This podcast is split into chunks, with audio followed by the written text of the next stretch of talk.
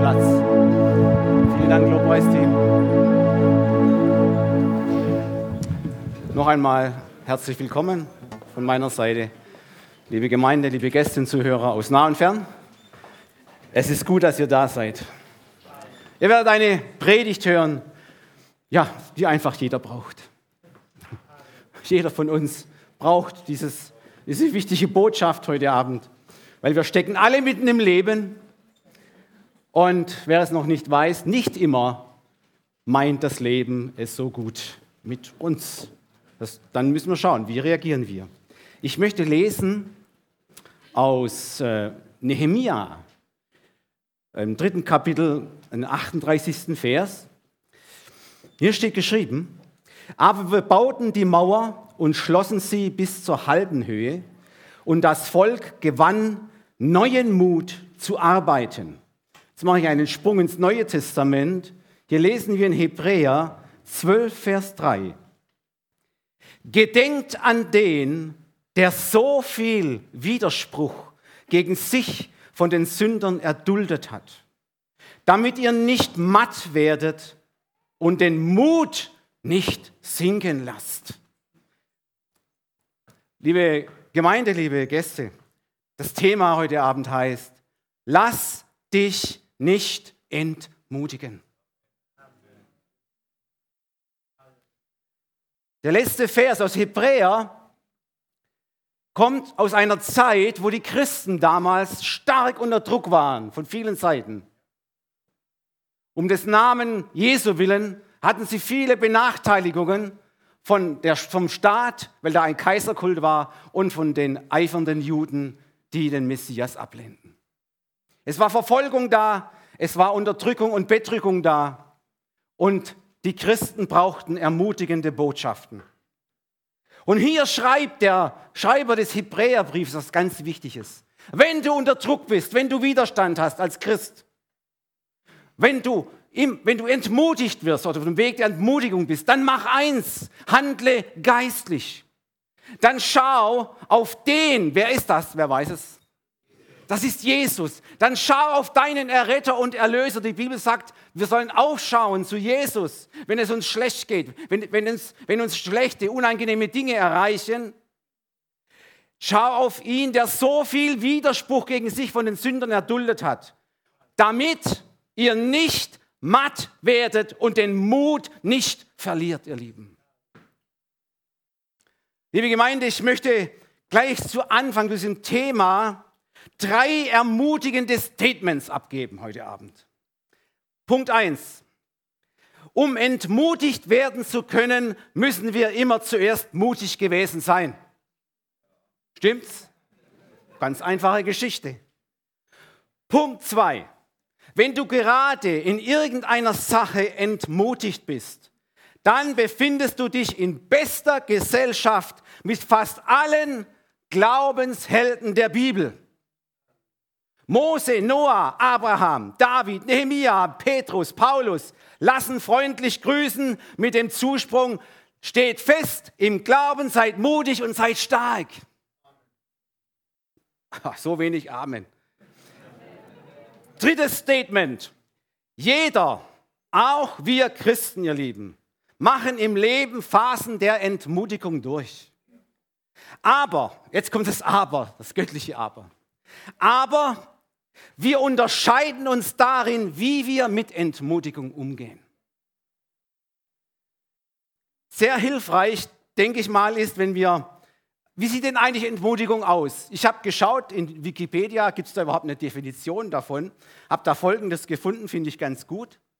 Entmutigung, hört mal zu, ist ein Gefühl der Verzweiflung im Angesicht von Hindernissen oder ein Zustand der Verwirrung, ein Mangel an Schwung und Begeisterung.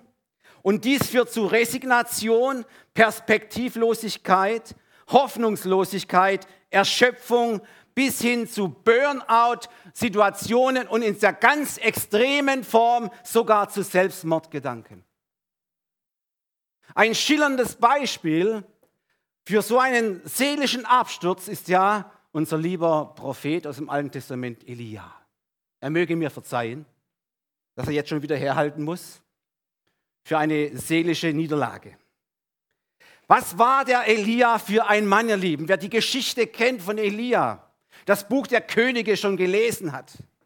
Dieser Mann, der war so mutig, ja, der trat vor Könige hin und wies sie klipp und klar mit seinem Wort zurecht. Hat er gar keine Furcht gehabt, vor Könige zu kommen. Er war ein furchtloser Reformer. Er hat dem Volk gesagt, klipp und klar, hier läuft ihr falsch, ihr müsst es euch ändern. Gott hat gesagt, so und so und so. Und er war stark im Gebet. Und er wurde von Gott erhört mit vielen, vielen übernatürlichen Zeichen und Wundern, wo du nur noch den Kopf schütteln kannst. Wow, ist dieser Mann bevollmächtigt gewesen von Gott. Doch in einem Fall, ihr Lieben, da ließ er sich entmutigen und gab dieser Mutlosigkeit auch nach. Nach diesem glorreichen Sieg, wer die Geschichte kennt, auf dem Berg Kamel, erhielt er die Nachricht, dass die Königin Isabel ihn am nächsten Tag umbringen lassen würde. Und jetzt kommt das, wie reagiert so ein Mann Gottes, so ein Glaubensheld auf so eine Botschaft. Das lesen wir in 1. Könige 19,4. Er aber ging in die Wüste, eine Tagesreise weit, und kam und setzte sich unter einen Wacholderbusch und wünschte sich zu sterben und sprach, es ist genug, so nimm nun Herr meine Seele, ich bin nicht besser als meine Väter. Von jetzt auf nachher so ein Absturz. Wurde mal gefragt im Hauskreis, Frank, gibt es dumme Gebete? Und ich gesagt, ja, hier ist eins. Herr, nimm meine Seele, ich bin nicht besser als meine Väter. Lass mich sterben. Habe ich sogar hier schon erlebt. Nach dem Gottesdienst kam eine Person auf mich zu. Es ist real, versteht, es ist da ähm, und hat gesagt, Frank, bete, bitte Gott für mich, dass ich bald sterbe. So dumme Gebete in den Reihen der Christen. Ich habe gesagt, du, ich diene dem Gott der Lebenden, nicht der Toten und habe sie in den Platz geschickt. Für sowas bete ich nicht. Versteht ihr? Aber wie kann eine Person so weit kommen, diese Gedanken zu pflegen und zu hegen? Wenn sie total entmutigt ist, total im Burnout drin steckt. Ihr Lieben, das zeigt uns schon einiges über das Wesen bzw. die Auslöser von Entmutigungen. Ich möchte mal so ein paar ähm, Wesenszeichen von Entmutigungen euch mitteilen. Erstens, große Erfolge sind keine Garantie für ein Leben von Sieg zu Sieg.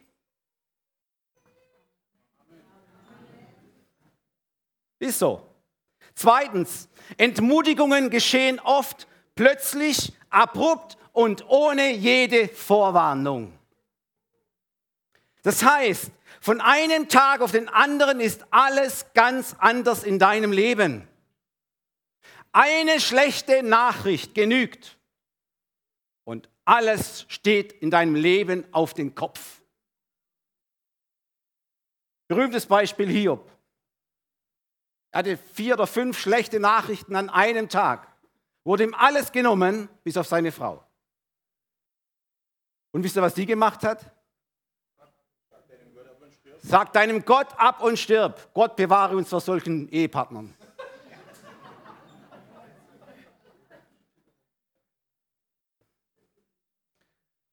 Eine einzige ungünstige Diagnose eines Arztes und dein Leben steht Kopf.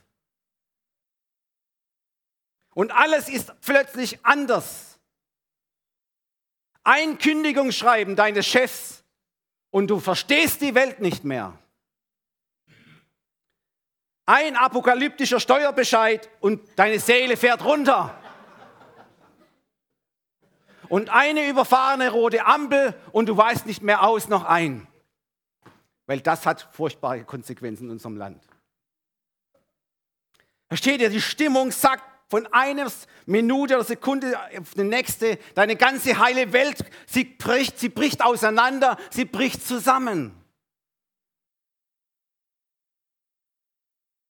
Das kommt zum, da komme ich zum dritten Punkt. Entmutigung, ihr Lieben, ist ein Killer, ist ein Lebensfeind.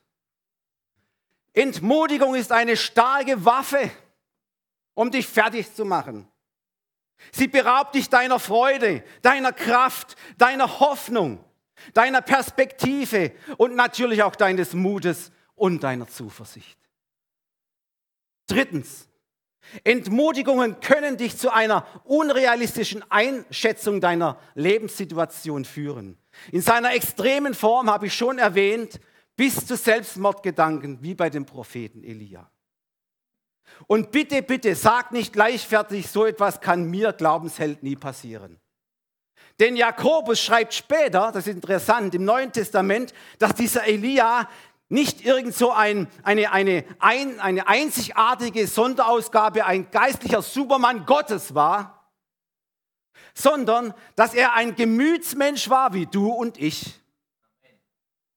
Das steht in Jakobus 5, Vers 17. Elia war ein schwacher Mensch wie wir, sagt er. Interessant, das Wort Gottes sagt, Schwachheit ist bei Menschen sind bei allen Menschen da. Und Schwachheit ist da, wo wir getroffen werden können. Und am besten können wir in der Seele, im Herzen getroffen werden, in unserem Gemüt. Ihr Lieben, auch David wurde durch viele, viele Anfeindungen von allen Seiten so dermaßen also entmutigt, dass er einer, einer Psalmstelle ganz verwundert ausrief im Psalm 42, 12. Ich lese mal den ersten Teil A. Das, das, das sagt er zu sich selber. Er war so erstaunt zu seiner Seele. Hey, was betrübst du dich, meine Seele, und bist so unruhig in mir? Ihr Lieben, das ist ganz wichtig für uns Christen, nämlich der Punkt 4. Wenn wir unsere Lebenssituation durch Entmutigung unrealistisch einschätzen, dann rechnen wir nämlich nicht mehr mit Gottes Trost, mit seiner Hilfe, mit seiner Kraft und mit seiner Zuspruch dann geht uns das alles abhanden.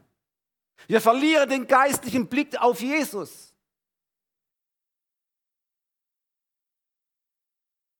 Ihr Lieben, aber gerade hier möchte ich jetzt mal auf den Unterschied zeigen. Wie reagierte denn Elia, wie reagierte denn David? Das waren ja zwei Gottesmänner mit, mit gleich schlimmen Entmutigungs- äh, Zuständen. Aber sie haben eine ganz unterschiedliche Reaktion. Passt mal auf. Elia, also hatten wir schon, der versank in Selbstmord und in Selbstmord und Selbstmitleid. David sah auf Gottes Verheißung und Eingreifen. Nämlich dieser Psalm 42, 6 geht nämlich so weiter. Passt mal auf. Harre auf Gott, sagt er zu sich selber. Denn ich werde ihm noch danken, dass er meines Angesichts Hilfe und mein Gott ist. Hast du diese geistliche Schau? Wie David. Wenn du jetzt gerade in entmutigen Zuständen steckst, brauchen wir den Blick zum Himmel, ihr Lieben. Brauchen wir die geistliche und nicht die seelische Reaktion. Weil die Seele hinkt hinterher unserem Geist. Einmal sogar schreibt ein Psalmist, meine Seele wach auf und lobe Gott. Ja, die Seele will immer was anderes. Ja, sie will bedauert werden, Mitleid haben. Aber er wusste, ich herrsche über meine Seele. Ich lasse mich von meinen Gefühlen nicht leiten und lenken. Gottes Geist ist, der mich leitet und führt. Und dich auch, mein lieber Bruder und Schwester. Das ist da immer der bessere Teil. Das Neue Testament, ihr Lieben, ermutigt uns Christen genau zu dieser Reaktion, zu dieser anderen Reaktion. Philipper 4, Vers 13. Ich vermag alles durch den, der mich mächtig macht. Christus, ihr wisst es ja. Halleluja. Wenn es eine Definition von, von äh, Entmutigung gibt, muss es auch eine Definition von Mut geben, stimmt's? Mut, habe ich auch nachgelesen, Mut ist die Eigenschaft, vorhandene Ängste zu überwinden und die Kraft, für unsere Überzeugungen einzutreten. Mut rüstet uns selbst aus, das Richtige zu tun und auch andere im Wort und Tat darin zu unterstützen. Amen. Das ist so. Ihr Lieben, Nehemias Geschichte, wo ich schon angesprochen habe im Alten Testament, sie zeigt uns, wie man Entmutigungsversuchen mit Gottes Hilfe überwinden kann. Und gleichzeitig dabei auch noch seine Mitmenschen, auch mit Gottes Hilfe, ermutigen kann, sie zu in Wort und Tat dazu bringen, das Richtige zu tun. Wer es nicht weiß, ganz kurz, Nehemia gehörte zur ersten Welle der Rückkehrer des, der, des jüdischen Volkes aus der Gefangenschaft in Babylon. Zuvor, ähm, also er bekam dort in Babylon, bekam er die schriftliche Erlaubnis und Vollmacht des Königs, nach Jerusalem wieder zu gehen und den zerstörten Tempel, die Tempelmauer wieder aufzubauen. Zuvor hatte er dann auch ein, ein, ein heißes Gebet um Gottes Beistand, Führung und Hilfe gerungen. Er hatte also, halten wir mal fest, auch ein göttliches Mandat, dieses Werk anzugehen und es zu vollenden. Aber Lieben, wie kann es anders sein? Schon kurz nach Beginn des Wiederaufbaus gab es den ersten Widerstand. Das lesen wir in Nehemia 2, 19 bis 20. Als aber Sanballat, der Horoniter, und Tobia, der ammonitische Knecht, und Geshem, der Asch Araber, das hörten, verspotteten und verhöhnten sie uns und sprachen, hey, was ist das, was ihr da macht? Wollt ihr von dem König abfallen? Vers 20. Da antworte ich ihnen, das ist gute Antwort. Der Gott des Himmels wird es uns gelingen lassen, denn wir, seine Knechte, haben uns aufgemacht und bauen wieder auf. Für euch gibt es keinen Anteil, kein Anrecht noch Gedenken in Jerusalem. Ihr Lieben, es ist doch, es ist doch seltsam. Da kommen drei Typen auf ihn zu die findest du, diese Namen findest du nirgends mehr in der Bibel. Das waren eigentlich relativ unbedeutende Leute. Ja, ein ammonitischer Knecht, ein Araber, irgend so einer, da, wo da gerade vorbeikommt und sieht, aha, da geschieht etwas. Ja, und sie verhöhnen und verspotten die Leute, die anfangen, die Mauer zu bauen. Ihr Lieben, es ist doch, es ist doch wie, es ist eigentlich wie immer. Ja, da lag die Mauer Jerusalem 70 Jahre in Trümmern, müsst ihr euch mal überlegen. Und niemand hat es gekümmert, bis einer aufsteht und sagt, aufbauen. Und dann kommen irgendwelche Typen daher, aus irgendwelchen Löchern kommen sie raus und fangen, fangen an zu spotten und zu höhnen. Hey, das geht ja gar nicht, was ihr hier macht. Ja? Die regen sich da maßlos auf. Ja? Warum? Der gewohnte Anblick dieser zerstörten Mauer, ähm, den werden sie bald nicht mehr haben, weil er ja aufgebaut wird. Sprich, es geschieht eine Veränderung. Da kommt einer, macht das Richtige, macht das Gute, verändert eine Situation und Leute stehen auf und sagen, Schluss damit. Ich will das nicht. Das war schon 70 Jahre so, nächste 70 Jahre will ich das auch so. Versteht ihr? Das ist auch ein ganz typisches Merkmal, ihr Lieben, vom Wesen der Entmutigung. Solange also diese Stadtmauer zerstört da lag, war sie auch für die, also in der Umgebung lebenden Menschen, gar kein Problem. Erst als einer aufstand und es veränderte, den, den alten Zustand wiederherstellte, da sind auf alle zuerst einmal alle dagegen. Ihr Lieben, Veränderung eines lange bestehenden Zustandes erzeugt in unserer Gesellschaft immer Gegenwind, Spott und Hohn. Es reicht schon, wenn du aufstehst und einen vorhandenen Zustand verändern möchtest zum Guten. Das heißt, der, der unveränderte Zustand, man nennt das ja übrigens Status quo, der wird in Frage gestellt. Warum? Weil der öffentliche Mainstream, die öffentliche Meinung dagegen spricht. Es war schon immer so und jetzt kommst du daher und willst es anders machen, willst es besser machen. Ich komme nachher nochmal auf den Mainstream zurück. Liebe Gemeinde, hier auch wir Christen haben in dieser Zeit jetzt ein göttliches Mandat bekommen, Gottes Reich zu bauen, seine Gemeinde zu bauen, Christus zu verkündigen. Wir haben ein Mandat bekommen, mit dem Heiligen Geist gegen den Zeitgeist zu stehen. Versteht ihr?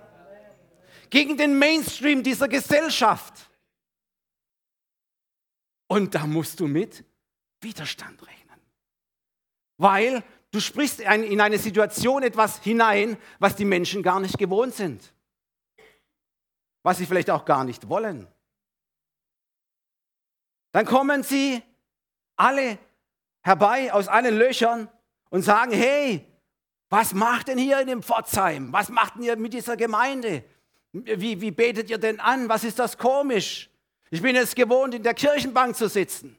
Hier steht auf, macht Lobpreis, hebt die Hände und alles. Ja, das, das, das war 100 Jahre lang nicht so, warum macht jetzt vor allem alles anders? Seid ihr denn verrückt? Spinnt ihr ein bisschen? Nein. Nein.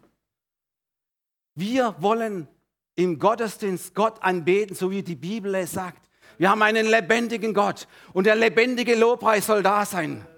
Halleluja. Und ihr seid lebendige Menschen.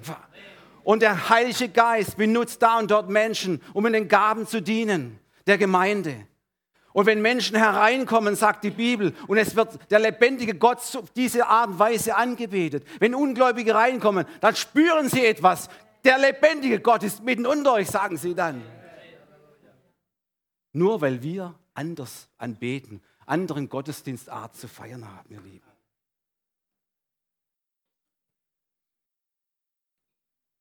Heute hatten wir Taufe. Lieben, Taufe, so wie wir es machen, ich habe es äh, heute Nachmittag erwähnt.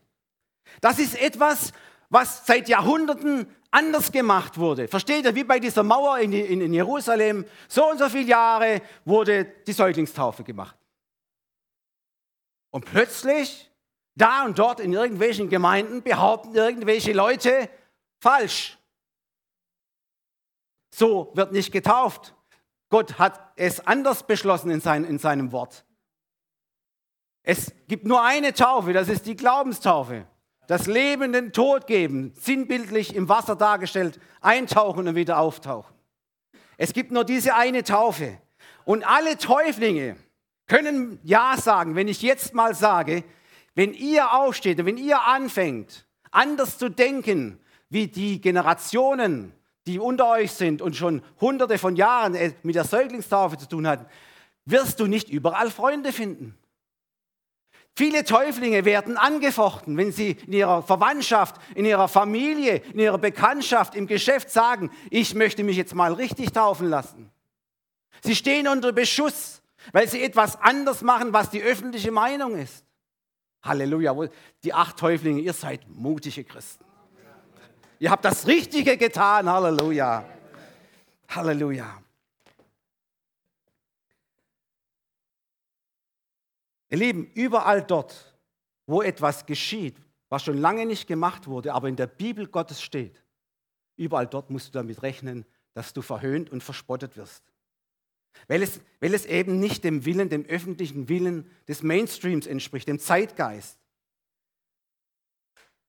Das Neue Testament sagt, wer Gott mehr gehorcht als den Menschen, er muss dann auch automatisch mit Widerstand rechnen. Und das, ihr Lieben, sogar von Menschen, die du meinst, das sind deine Freunde. Das gilt auch für alle anderen Christen, die wiedergeboren sind aus Wasser und Geist und Jesus lieben und ihm ganz konsequent nachfolgen, seinen Willen tun. Liebe Bruder und liebe Schwester, diese, diese Widerstände, die Kritik, der Spott, das sind alles Waffen der Entmutigung. Und sie werden zunehmen in unserer Zeit. Sie werden größer werden mit dem, mit dem Wachstum deiner Berufung. Je, je mehr und je höher du in deine Berufung in Christus Jesus kommst, in deinen Dienst wächst, desto mehr musst du auch mit diesen Dingen rechnen. Rechne einfach damit, damit du nicht überrascht wirst. Kleines Zeugnis von mir. Ich war schon mehrere Mal in der Kur als Christ. In der ersten Kur war ich noch ein Babychrist. Da habe ich mich versteckt. Weil man will ja nicht unangenehm auffallen. Ja? Man geht ja zur Erholung weg und nicht um aufzufallen. Bei der zweiten Kur war ich schon gereifter im Glauben. Dann habe ich zu Gott gesagt, und ihr müssen, wir müssen alle aufpassen, wenn wir Gott was versprechen. Er sagt, Gott, ich gehe jetzt zum zweiten Mal weg. Ich möchte mich nicht mehr verstecken. Ich möchte dein Zeuge sein, Jesus. Weil es ist kein Zufall, wenn du mich dahin schickst.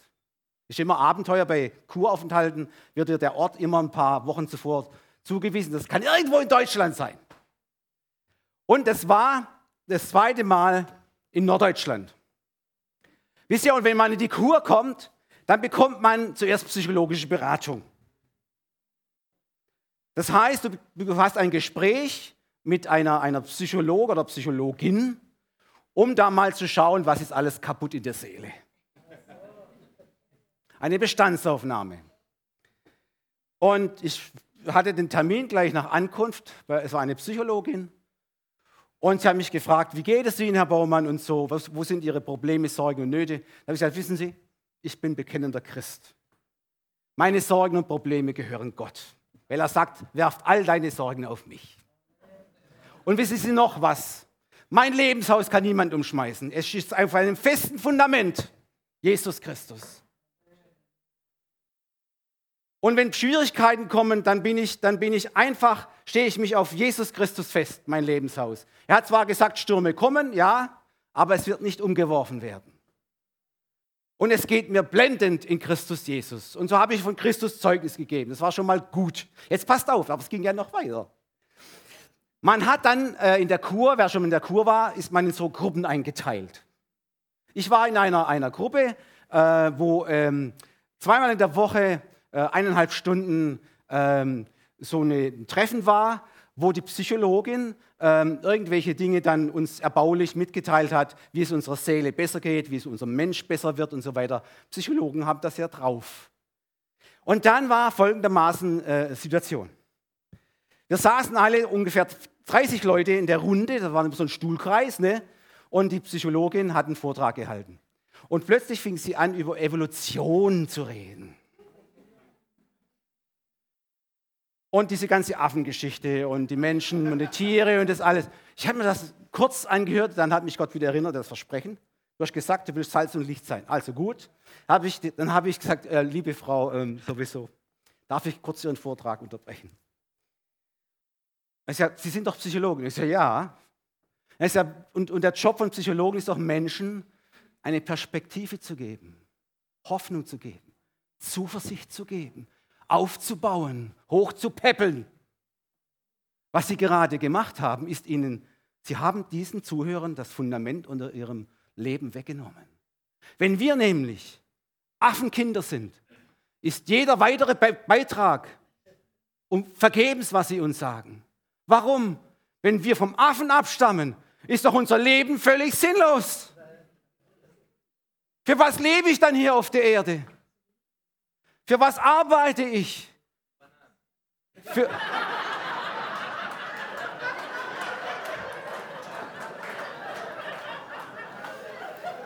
was?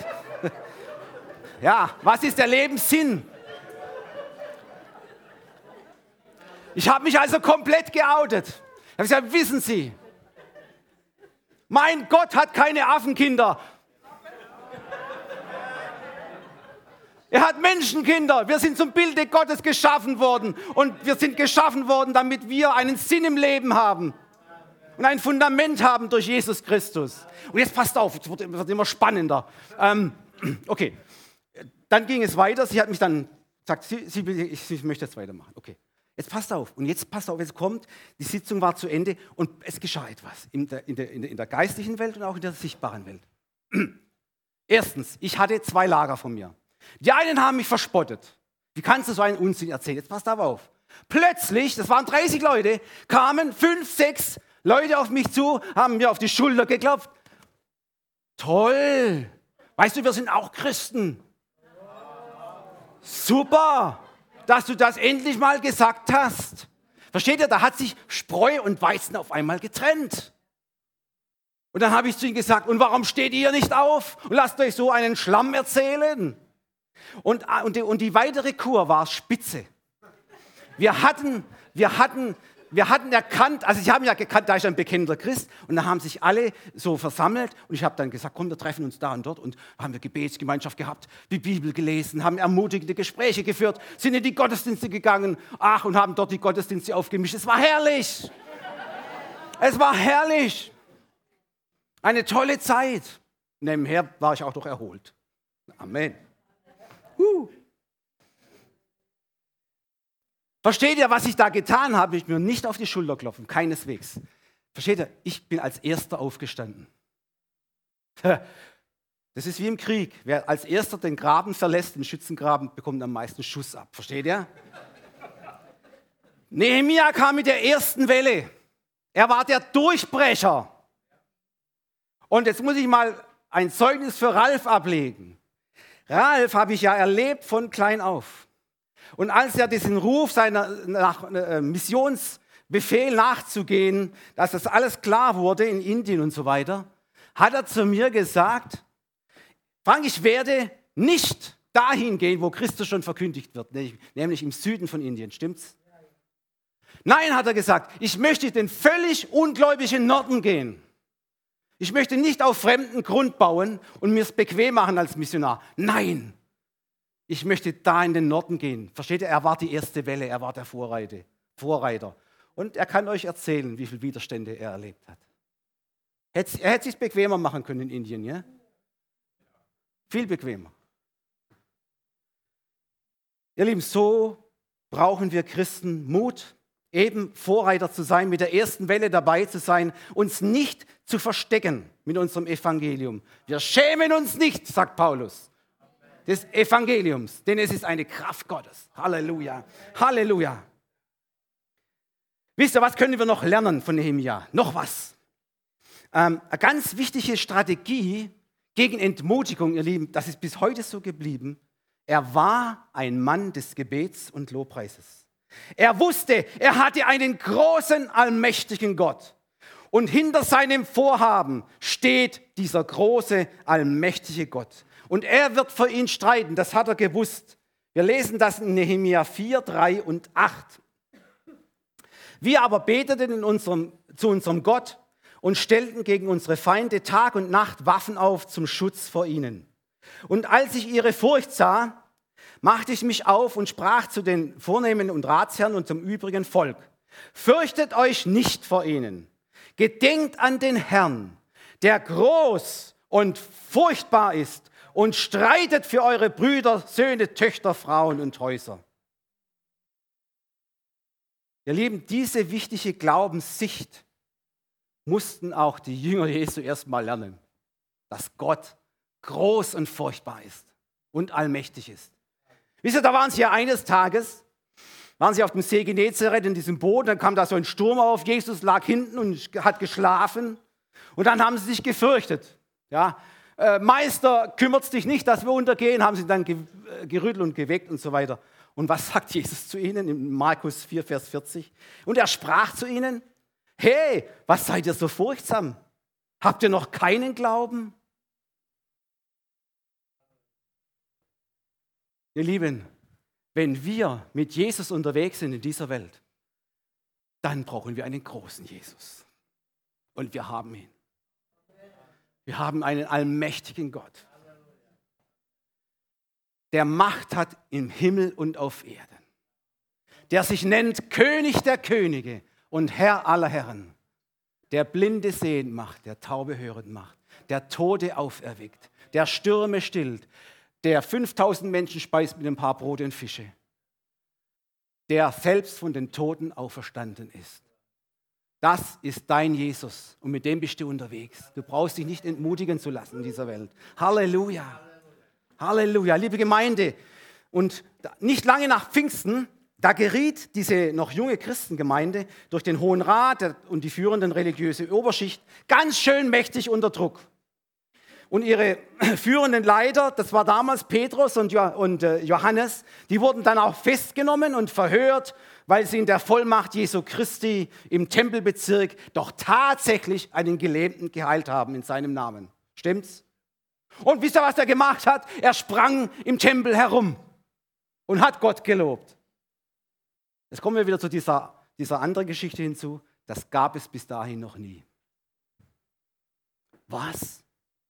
im Gottesdienst. Ein Heilungsgebet und einer wird gesund und springt jetzt umher, geht nicht. Es war schon immer anders. Wir haben immer eine bestimmte Liturgie im Gottesdienst. Ja? Und jetzt kommt ihr daher und betet im Namen Jesu für einen Gelebten und der steht sogar auf. Das dürft ihr nicht. Sie haben es ihnen verboten, versteht ihr? Sie haben es ihnen total verboten. In dem, in dem Apostelgeschichte Vers, äh, Kapitel 4 steht dreimal das Wort drohen drin. Und sie drohten ihnen, versteht ihr? Entmutigung kam auf. Weil sie den damaligen Normalzustand, diesen Status quo eines Gottesdienstes im Tempel völlig durchbrachen. Sie haben sogar gesagt, ihr Lieben, es ist in keinem anderen Namen Heil und Rettung gegeben den Menschen außer in Jesus Christus. Und dann hatten sie, war noch etwas, was die, die Obrigkeit so total äh, gestört hat. Sie sahen, dass es einfache und ungelernte Leute waren. Versteht ihr? Sie waren keine Gelehrten. Und diese nicht gelehrten Leute, voll des Heiligen Geistes, haben in und durch den Namen Jesu Wunder getan und von ihm erzählt, dass in seinem Namen Heil und Errettung ist. Eine Veränderung, die die damalige Oberschicht nicht leiten konnte. Ja, nee, so geht das nicht. Wir stehen auf und sind erst einmal dagegen. Kennst du das? Das Ergebnis, sie wurden gefangen genommen, also die beiden, Johannes und Petrus, und wurden bedroht, das dürft ihr nicht mehr tun. Und wir sehen hier, ihr Lieben, wie der Feind Gottes, der Teufel, Entmutigung als wirksame Waffe einsetzt, um Christen überall dort, wo sie das volle Evangelium in Wort und Tat verkündigen, mundtot zu machen, Schachmatt zu machen. Das ist seine Waffe. Und das ist bis heute so geblieben. Besonders, ihr Lieben, in den vielen, vielen Ländern, wo starke Verfolgung ist in dieser Zeit, wisst ihr, dass die Christen das am meist verfolgte äh, Religionsgruppe der Welt ist?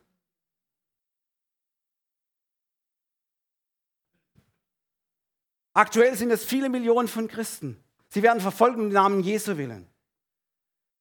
Und da, ihr Lieben, dürfen wir uns nicht entmutigen lassen. Ich habe was Ermutigendes gelesen. Allein in, in, in, dieser, in dieser atheistisch geprägten Republik China hat sich, hat sich etwas gebildet, ein Widerstand der Christen. Ja? Christen werden dort sehr stark verfolgt in China, aber sie haben das getan, was schon immer Christen getan haben. Sie, sie haben sich dann im Untergrund versammelt. Wisst ihr, ich habe gelesen, allein in Shanghai gibt es 600 Untergrund-Hauskirchengemeinden. 600. Und ein, ein, äh, ein Mann hat einmal, der sich gut auskennt in, in diesen Zahlen, er hat gesagt, in, in, wenigen Jahren werden in China die meisten wiedergeborenen Menschen leben auf der ganzen Welt. Halleluja. Aber schauen wir doch mal die Reaktion der ersten Christengemeinde an. Wie haben denn die reagiert, als sie unter Druck gerieten? Schlagen wir mal auf, Apostelgeschichte 4.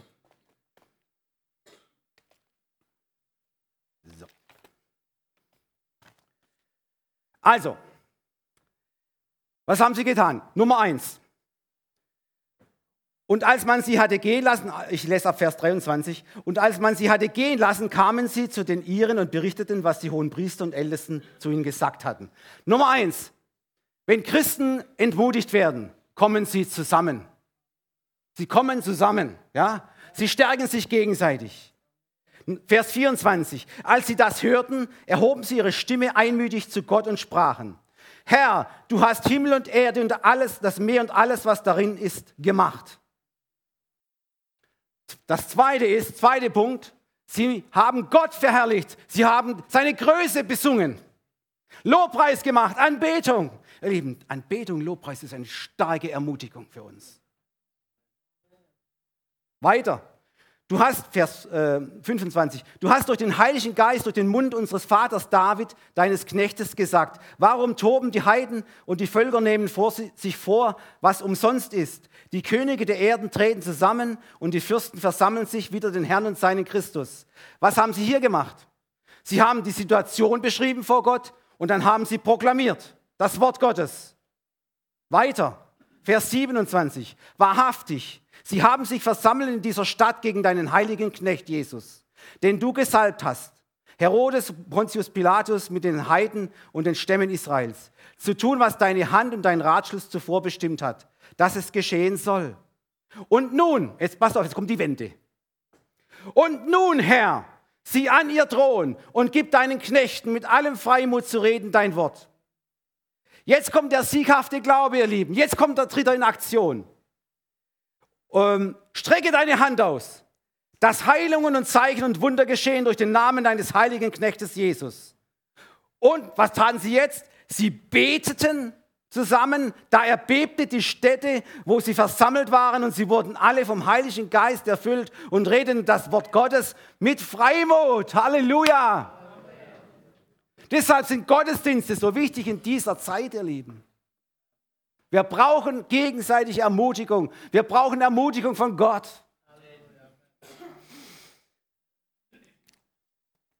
Liebe Brüder und Schwestern, wie viel Zeit habe ich eigentlich noch? Ja, geht noch ein bisschen.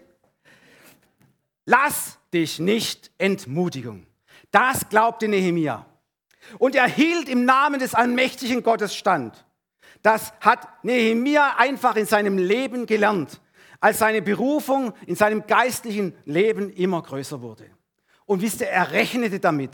Man kann als Diener Gottes Entmutigung in seiner, in, in seiner Kraft, in Gottes Kraft und Stärke überwinden. So ist das, ihr Lieben. Und es ist wie ein ungeschriebenes Gesetz in unserer Zeit. Wenn du den sicheren Bereich, den Komfortbereich deines Lebens verlässt, deines passiven Christseins und anfängst, ein aktiver Botschafter an Christi Stadt zu werden oder einen Dienst anzufangen in der Gemeinde oder anderswo für Jesus, dann rechne einfach damit, dass das nicht jedem gefällt. Dann geht es dir nämlich so wie dem Fußballfan, der sich verirrt hat. Bis einmal hat sich ein Fußballfan verirrt in der Bundesliga, ging in, ging in sein Stadion und ihr wisst ja, die Stadien werden ja aufgeteilt in Blöcke. Heimmannschaft und Gegner. Und die sind gut getrennt. Hat auch seinen Grund. Die sind, sehr eif die sind ja sehr eifrig, die äh, Fans. Ne? Die können sehr, sehr, sehr eifrig werden. Äh, auf jeden Fall, der kam zu spät, der Fußball, der, der Fan. Er kam zu spät zu seiner Heimat, äh, Heim, Heimmannschaft. Ähm, er hat sich verirrt in diesem ganzen Getümmel. Das Stadion war voll und saß auf einmal im falschen Block, nämlich im Block des Gegners. Und das erste Tor fiel für seine Mannschaft. Er stand auf, wie das ein Fußballfan so macht, ne? geklatscht, gejubelt und ringsum saßen alle auf ihren Plätzen und waren enttäuscht. Und haben geguckt, boah, was ist denn das für ein Anhänger unseres Clubs? Ein paar Minuten später fällt das Tor für den Gegner. Alle stehen auf und jubeln und er bleibt sitzen. Ist ja klar, warum das so ist. Lieben, wir Christen sitzen manchmal im falschen Block. Die Bibel sagt, unsere Welt, die Gedanken der Menschen sind verdreht und verkehrt. Wenn wir ihnen die Wahrheit sagen, den Weg, die Wahrheit und das Leben, wenn wir ihnen sagen, Leute, mit euch stimmt was nicht, ja, ihr braucht Jesus, ja, ihr seid auf dem direkten Weg in die Hölle, wenn ihr Jesus nicht annimmt. Ihr braucht ihn. Er hat am Kreuz in Golgatha für eure Sünden bezahlt. Sünden? Wir haben doch keine Sünden, wir sind doch alle gut. Versteht, versteht ihr? Wir leben in dieser Welt. Und nicht immer, wenn du Jesus bezeugst, wirst du Beifall bekommen, verstehst du? Weil du im falschen Block sitzt. Das ist bis heute so geblieben. Das Wort Gottes sagt sogar, jetzt passt mal auf, dass Christen, welche niemals wegen ihres Glaubens Widerstand erleben, sich einmal Gedanken machen sollten über die Ernsthaftigkeit ihrer Christusnachfolge. In 2. Timotheus 3, Vers 12 steht, ich lese aus Hoffnung für alle, doch vergiss nicht, jeder, der an Jesus Christus glaubt und so leben will, wie es Gott gefällt, jetzt passt auf, muss Verfolgung rechnen.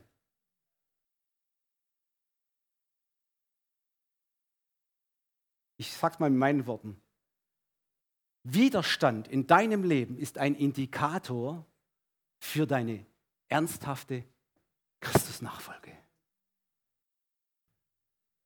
Christen können sich wunderbar verstecken. Habe ich auch eine Zeit lang gemacht. Großer Fehler. Mach das nicht. Jesus sagt, du bist das Licht der Welt. Stell es nicht unter einen Scheffel. Du bist das Salz der Erde. Geh nicht zurück ins Salzfass und lass dich da zudeckeln. Nein, würze diese Welt. Du wirst nicht immer Beifall bekommen. Jesus auch nicht. Wir sollen ja aufschauen zu ihm, der hat so viel Widerstand erlebt, werden wir auch haben. Aber lass dich nicht entmutigen, ein Botschafter Christi sein. Wisst ihr, Wahrheit hat seinen Preis. Ich möchte eine berühmte äh, Person, eine populäre Person mal kurz vorstellen, die das erlebt hat. Und ähm, diese, diese Person, die hatte da starke Schwierigkeiten und hatte viele Entmutigungen erlebt, weil sie für die Wahrheit aufgestanden, aufgestanden ist. Es ist Eva Herrmann, eine sehr beliebte äh, Nachrichtensprecherin, Moderatorin, die vor ein paar Jahren als Gender Mainstream kam, aufgestanden ist, als eine der ganz wenigen des öffentlichen Lebens bekannten Personen, hat gesagt, stopp mal Leute, diese Ideologie löst alle unsere Werte, alle unsere Familienstrukturen auf. Sie ist mutig hingestanden und gesagt, da mache ich nicht mit. Sie hat auch Vorträge gehalten, hat gesagt, ich bin eine begeisterte Mutter. Arbeit ist nicht immer das Wichtigste. Ich habe gerne meine Kinder, ich bin gerne Mutter, ja, und hat Zeugnis gegeben für die christlichen Werte. Was geschah? Es wurde ihr gekündigt, joblos. Sie wurde dann eingeladen in einer beliebten äh, äh Talkshow und wurde dort nach kurzer Zeit sehr medienwirksam rausgeschmissen, weil sie zu ihren Standpunkten stand. Während um sie herum ein paar Feministinnen sie behämmert haben. Ihr Lieben, diese Frau hat Kürz, äh, vor kurzem ein Buch rausgegeben. Den fand ich sehr gut den Titel. Der heißt Wahrheit hat seinen Preis. Also, sie hat sich nicht unterdrücken lassen. Ihr lieben Brüder und Schwestern, ihr lieben wackeren Christen, lasst euch nicht unterdrücken wenn ihr mit Christus unterwegs seid. Du bist auf der Seite des Guten. Du bist auf der Seite der Wahrheit. Und Jesus hat gesagt, wer die Wahrheit erkennt, er wird frei werden. Du hast die beste Botschaft im Herzen und auf den Lippen, die es jemals für diese Welt gab.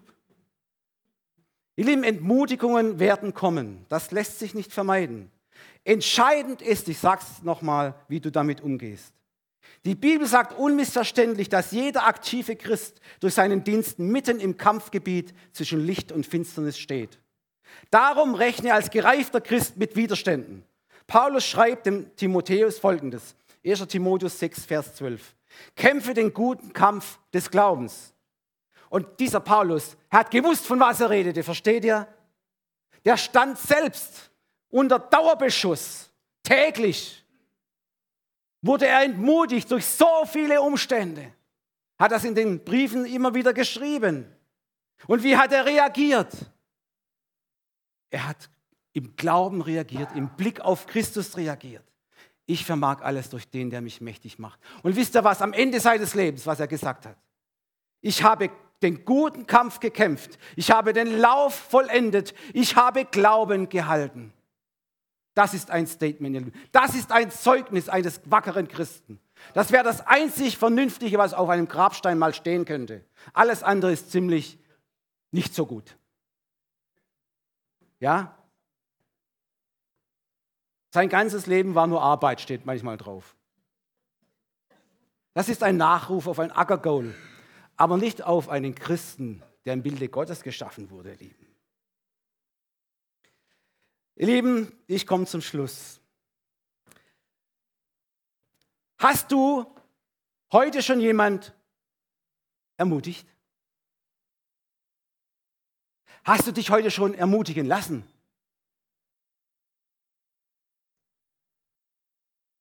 Hast du Bruder, Schwester schon gesagt, hey, toll, super, dass es dich gibt?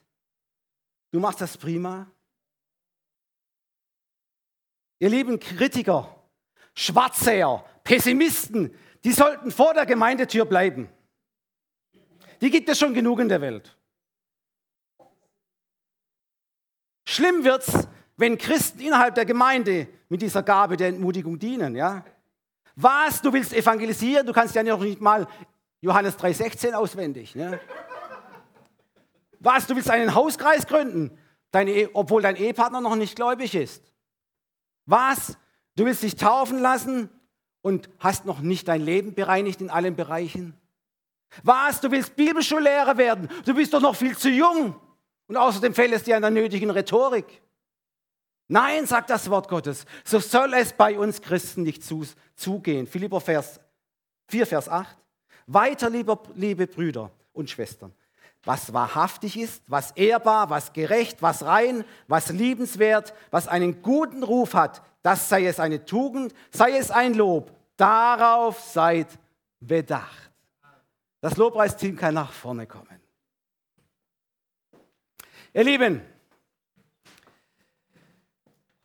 das Beispiel Nehemias zeigt uns, allein gehe ich als Christ mit meinem Vorhaben schnell unter. Ich brauche andere, die mich unterstützen und ermutigen. Und andere brauchen mich, damit sie unterstützt und ermutigt werden. Ja, ihr Lieben, ich weiß, Pessimismus ist ansteckend, aber Zuversicht auch. Und es ist kein Geheimnis, ihr Lieben, wenn wir Christen zusammenkommen, um vor Gottes Angesicht zu loben, zu preisen und zu danken und anbeten und der Heilige Geist zum Nutzen aller in den Gaben wirkt, dann fließt Kraft zu seinem Volk und neuer Mut kommt in verzagte Herzen. Wenn du für Jesus unterwegs bist, um sein Reich zu bauen und seine Gemeinde zu dienen, um Gutes zu tun, dann geh deinen Weg mutig weiter im festen Vertrauen auf den Gott, der zu dir sagt, siehe, ich habe dir geboten, dass du getrost und unverzagt seist. Lass dir nicht grauen, also entmutigen und entsetz dich nicht, denn der Herr, dein Gott, ist mit dir in allem, was du tun wirst. Kommt vor sein Angesicht, lasst euch ermutigen. Vater, wir danken dir für diesen Abend. Wir danken dir für deine Botschaft. Du hast gesagt, dein Wort, dein Wort wird nicht leer zurückkommen. Es wird ausrichten, wozu du es gesandt hast. Vater, ich lege dir hin, hin, jeden einzelnen Bruder und Schwester, die gerade in irgendwelchen entmutigen Situationen stecken, Vater. Sprich zu ihren Herzen, Heiliger Geist. Rede du dein Wort hinein. Bring es da hinein, wo Verzagtheit ist, wo vielleicht sogar Entsetzen ist, wo irgendwelche Burnout-Geschichten laufen. Herr, du sagst in deinem Wort, wer meinen Namen anruft,